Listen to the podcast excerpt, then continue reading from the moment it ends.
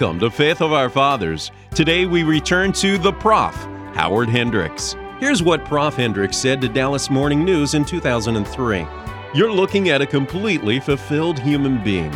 If I died today, having produced some of the people God has given me the privilege of shaping, it will have been worth showing up on the planet.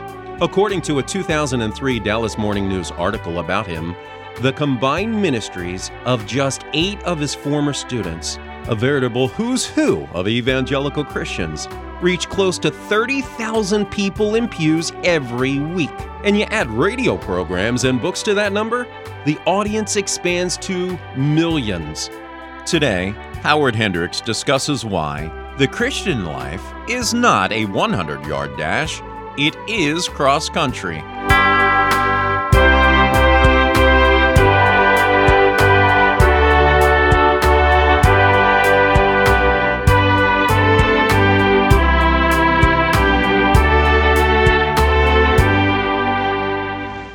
The Christian life is a day by day, moment by moment process of walking with the living Lord. You see, the Christian life is not a hundred yard dash, it's cross country.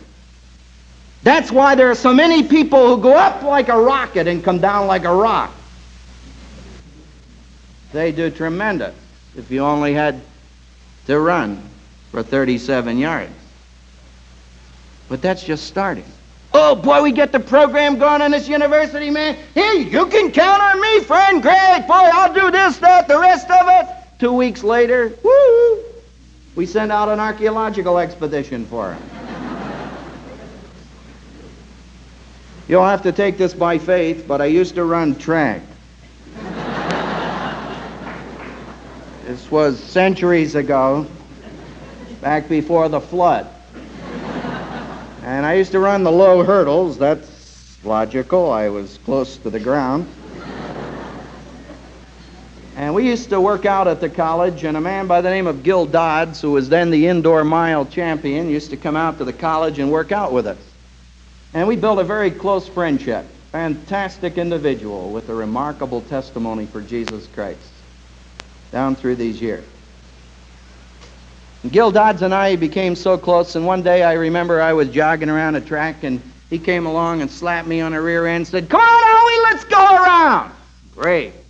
So around the track we go, and I find myself about five paces out in front of him. And I figure, you know, if you're going to be the world's mile champion, let's get with it. But what I didn't understand is that he was planning to go around again. And I really didn't have that in the plan at all. In fact, by the time I got around that track once, I was just about to collapse, and he comes along and slaps me on the bottom and says, Carl, Howie, only three more to go. Three more. Woo, I'm going to die right here, and they're going to put up a monument. Hendricks died here. and I discovered there's a vast difference between running short distances and running cross country. You got to develop the second wind. And the same is true in the Christian life. You show me a man who lives consistently for God for 300 years, friend, I want to talk to him in heaven. That guy's got something significant to tell me. And then the second thing that impresses me about this man is that he was a family man. And when I can find a family man who walks with God, and God says he walked with me, that's extremely impressive. See, kids, years ago, I used to be impressed with people in public ministry. I'm no longer impressed by that. In fact, when I am looking to evaluate a man, I could care less what he can do in public. I want to know what he can do in private. When I first started into the ministry, I met a man who told me that he hadn't sinned for 18 years.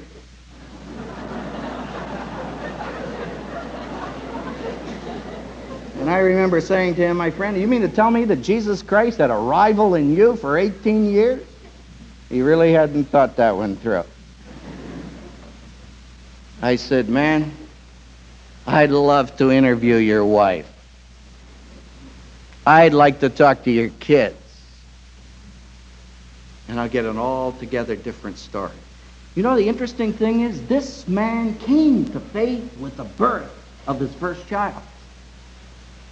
That marked the beginning of that walk. And you know, I've looked at two kids that got together, you know, you could almost rattle them and hear the brains moving. You wondered if they had an intelligent thought in their head. And all of a sudden, someday they look down a little crib and there's a little form that they had a part in creating. And you talk about sobriety. You know, that's ours.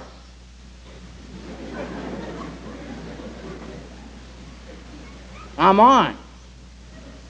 You better believe it. And if you want to know whether you got the real disease, test it in your home. Don't tell me what you're doing out on that campus. I'm just not impressed. Let me talk to your mom and dad. Let me talk to your brothers and sisters. Let me talk to the people real close into you. And then I'll tell you whether you really know what it is to walk with God. But the third thing that amazes me about this man is the climate. It was not conducive to walking with God. Remember, Enoch lived in the days just prior to Noah. And when the New Testament wants to use an analogy of what will it be like in the days prior to the coming of the Son of Man, it says, as in the days of Noah. You know, that's an important lesson to remember. I hope you've learned it. You see, the Christian life does not depend upon environment. It depends upon relationship. And I've had a young person say to me, well, you know, I don't know if I want to go out there to university, boy. I'm liable to get shot out of the saddle. Say, yeah, I'm inclined to believe you will. You better put down some shafts in the Word before you ever step on that plate. Oh, well, I'm going to go to a Christian college. Well, then, friend, you're going to have greater problems. Because you'll be down at Tubes there in two weeks. If you can't live clean for Jesus Christ on the University of Alabama, Texas, you name it, I got news for you. It doesn't work. See, that was the whole issue with the church at Corinth. God established a church right in that cesspool of iniquity. And instead of the church making an impact on Corinth, Corinth was making an impact on the church. And the Lord comes in to instruct them through the Apostle Paul to show them you're clean and you can live clean in the midst of Corinth in Christ. It doesn't depend upon your environment. Friend, we have kids out at the seminary, and I'll clue you, friend, every class begins with prayer. Every class is taught by a man totally committed to the full authority and inspiration of the Scriptures. Every guy on that campus is a born again believer who has gifts and referees and all of the rest of it. And you come to Dallas Seminary, and in two weeks you can get down to two. And a lot of guys do. Because they expect to come into an environment, ooh, here we are. on holy ground. And the first prof comes out with a quiz, and the guy's down. Well, what happened? You flunked the test, Dad. Did That grab you? Oh, but you know, the Lord led me here. That's right, and this is a part of the process of your education. I had a guy come into my office some time ago. He was making $60,000 a year in a business, and a company said, we will raise it to 100. If that's not sufficient, you call the shots.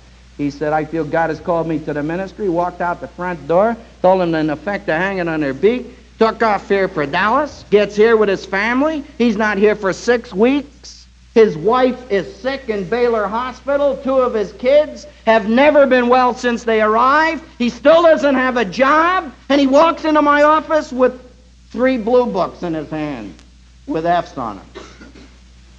And he says, Man, Prof, I've never felt I've been in the will of God more than now. But look what's happening. I said, my friend, that's a part of the curriculum. You didn't read that in the fine print in the catalog. Because this is what God is developing into your life to make you like his son. And he knows that there's only one kind of soil in which faith flourishes, and that's in unfavorable soil, where the bullets are real and where reality is high. But if you can live in the days of Noah or in 1973, out on that college campus where God has placed you, then, my friend, you've got the work and the walk of faith. That's what this man had. And if it doesn't work for you in those circumstances and in that home and for that long period of time, then, friend, don't export it. Because you really have nothing to share with a phony generation. Desperately hungry for reality. Will you look at the third man? Oh, boy. This outfit has the fastest clocks in Dallas. Hebrews chapter 11 and verse 7. Here it's Noah. And here we have the work of faith. Now, if you want to chase the story down, it's found in Genesis 6 through 9. We don't have time to go there tonight, but I would encourage you to read it because it too is freighted with meaning. Very exciting, very educative.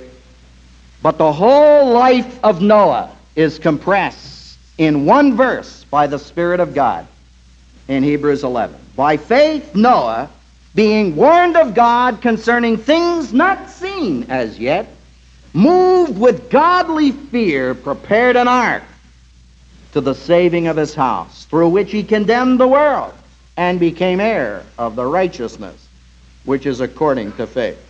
Now, I want you to note something in this passage. There are three essential components to biblical faith. There is, first of all, an intellectual component. When you come to faith, you do not commit intellectual suicide. It's not a question of putting a gun in your head and saying, I really believe.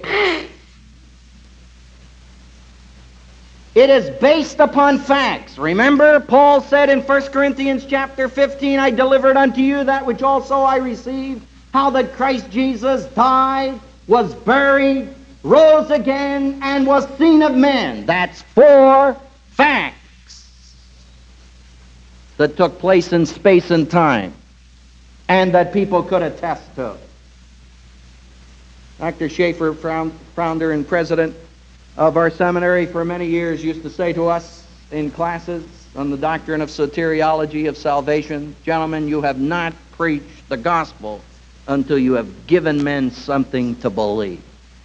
And Paul says, You have something to believe. Christ died. How do you know it? He was buried. Christ rose again. How do you know it? He was seen of men. Over 500 at one time. And last of all, me. Paul said, an unlikely prospect born out of due season. Facts. And Noah had some facts. He was warned of God concerning things not yet seen. Well, you say, yes, but how ridiculous ridiculous, they were revealed. And God has revealed to us facts concerning the future. And some of you have been introduced to this during these days and have seen the tremendous plan that God has for this planet. My friend, God's not uptight over what's happening in the United States or around the world. Christians may be, but He isn't. Got it all under control. Oh, I know somebody says, you know, God is dead. Oh, I love that story that occurred on a university, I think, in the East, where somebody put up the thing, God is dead, sign Nietzsche. And there had to be some kid come along with a little graffiti and wrote under it, Nietzsche is dead, sign God. and I assure you, the demise of God has been greatly exaggerated. He's very much alive, and it is all perfectly in control. So relax and enjoy your sleep tonight. Oh, but some pagan would come up to you and say, Good night. Oh, you read it in the current issue of Time magazine. You know, these knuckleheads who believe that Jesus is coming back. How out of it can you get? That's ridiculous in a sophisticated scientific game. Won't they be surprised when he shows up? Like I said to one guy in a plane who was talking to me, he says, Well, I don't believe in the rapture. I said, Well, let's suppose that it might take place. Would you care to be a part of it or not? I hadn't thought of it that way. See, God had spoken. And despite the fact that what God said was contrary to what man had seen up to that point, Noah was a man of faith. He believed that. He believed that God Almighty, who knows all things, who's infinite in his person, is a better one to call the shots on life than some puny human intellect limited to space and time and blasted by the fall. But notice there is a second component.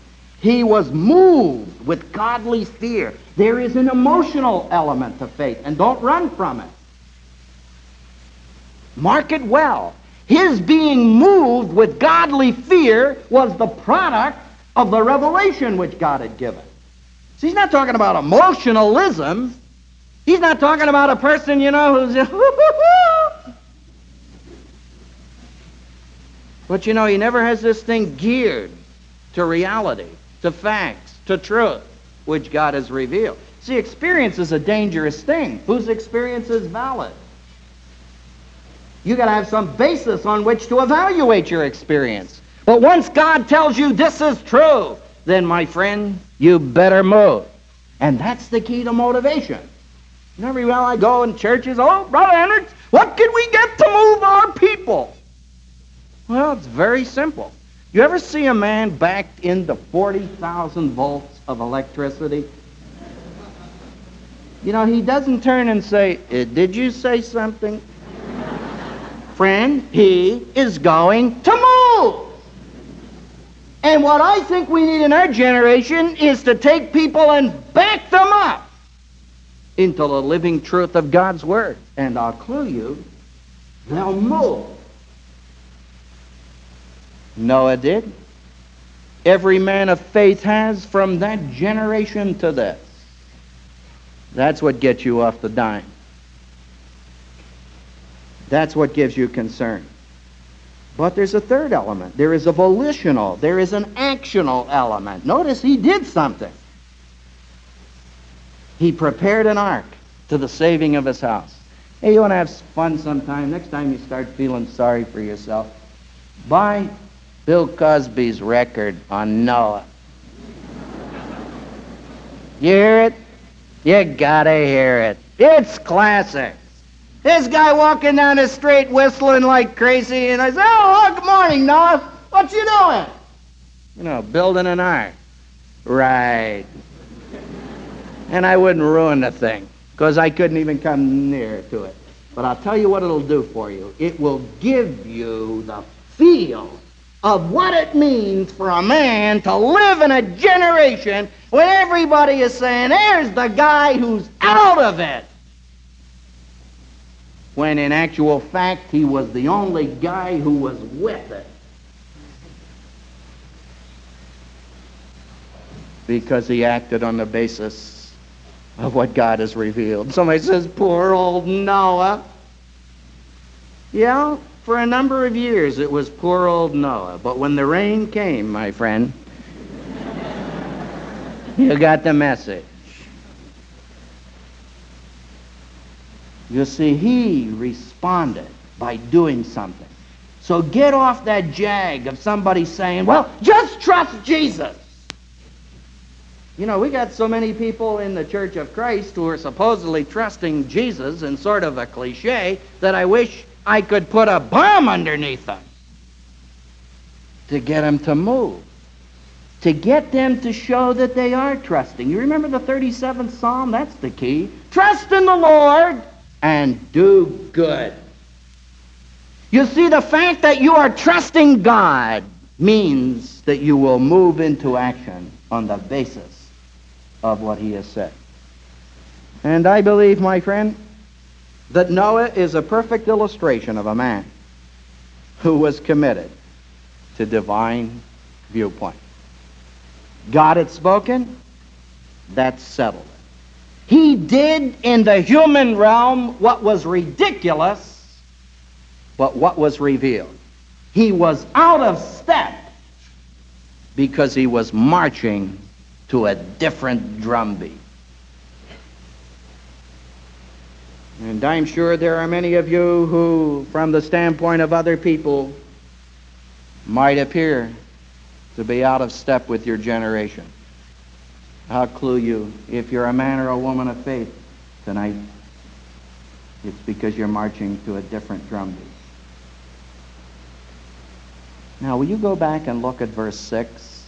I deliberately passed it over because this is an explanatory verse, which I believe is not limited to any one of these men, but to all of them.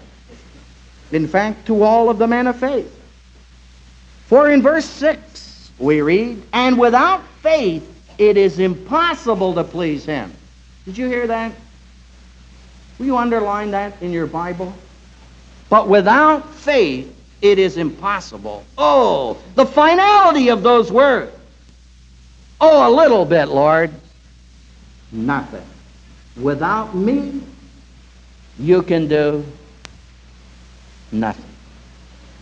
For he that believeth is a man who believes that God is. And, secondly, that he's a rewarder of them that diligently seek him. Will you put those two things down right in the center of your thinking?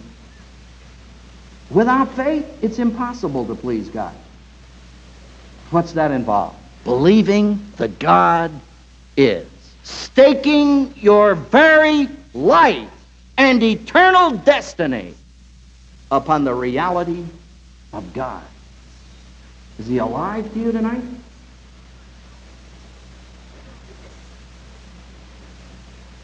Then perhaps you need to go back to the life of Abel and discover that faith worships. It occupies itself with a living Lord, and as he looms larger, so does your faith. See, never look at your faith. Your faith is a very elusive thing. You know, we say, oh boy, we, we can do it, man, we can take on five of them. Well, I mean, there are some difficulties, and, uh, well, you know, I know. Maybe we better not try. That's faith when you're looking at faith. See, faith, we said last night, is worthless apart from its object. The only thing that makes your faith worth anything is the object of your faith. So don't look at your faith, look at Him. And as He looms larger, when He becomes to you what He is in fact, the Almighty God, then you will discover your faith will take giant steps. But this passage also teaches me that He's a rewarder of them that diligently seek him. You see, you'll never come to him and be disappointed. And by the way, he rewards you not on a performance basis, but on a relationship basis. He doesn't reward you on the basis of your deserts. He doesn't reward me because I deserve to be rewarded. He rewards me because he desires to reward me. And my friend, that's an altogether different ballgame. Because there are a lot of people who have come to faith who really know nothing about this. They're under the cloud. They spend all of their life enjoying it. Have you run into some of them? No. They're really not enjoying it. They're sweating it out. They're really trying. They're not quite sure going to make it. And furthermore, to complicate it further, not they're really not sure God's going to make it.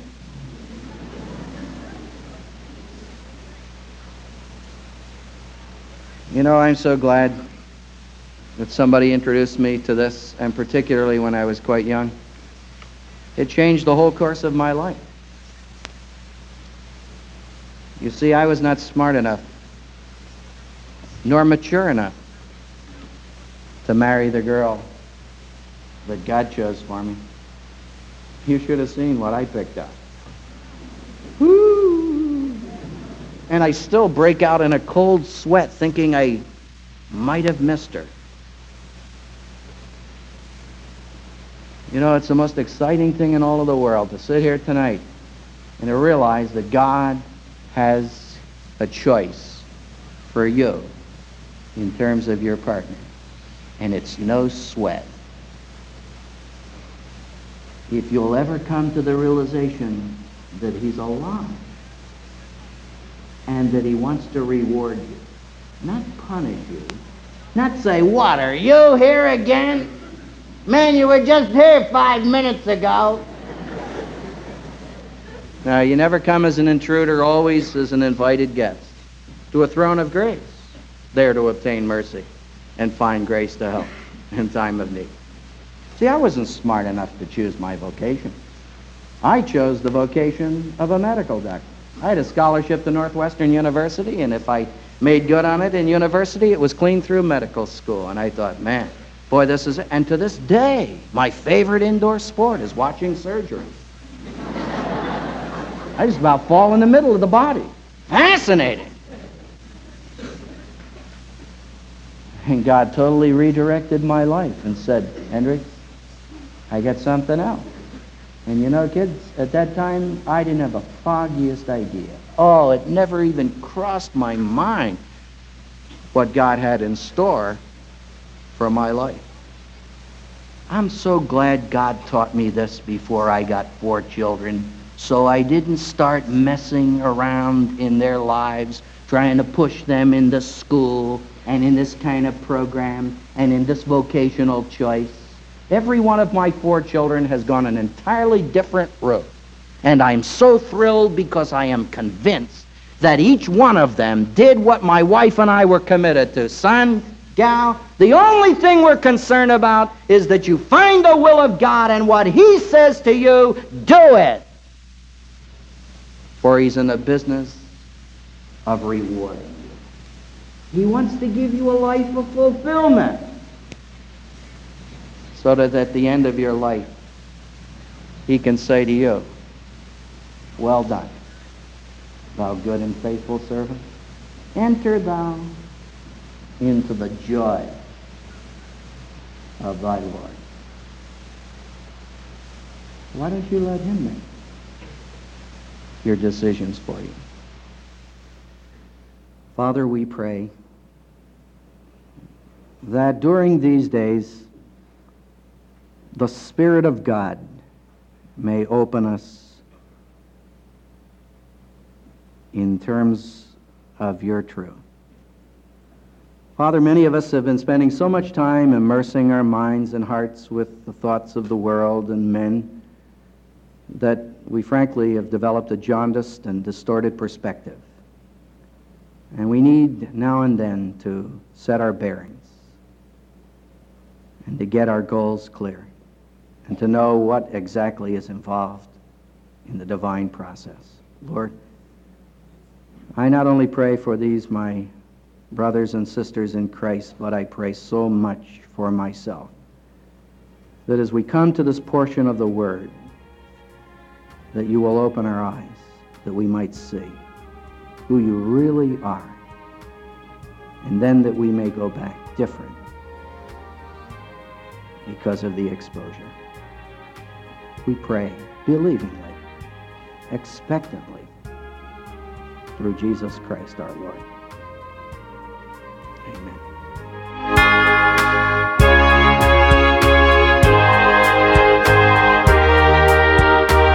You've been listening to Howard Hendricks.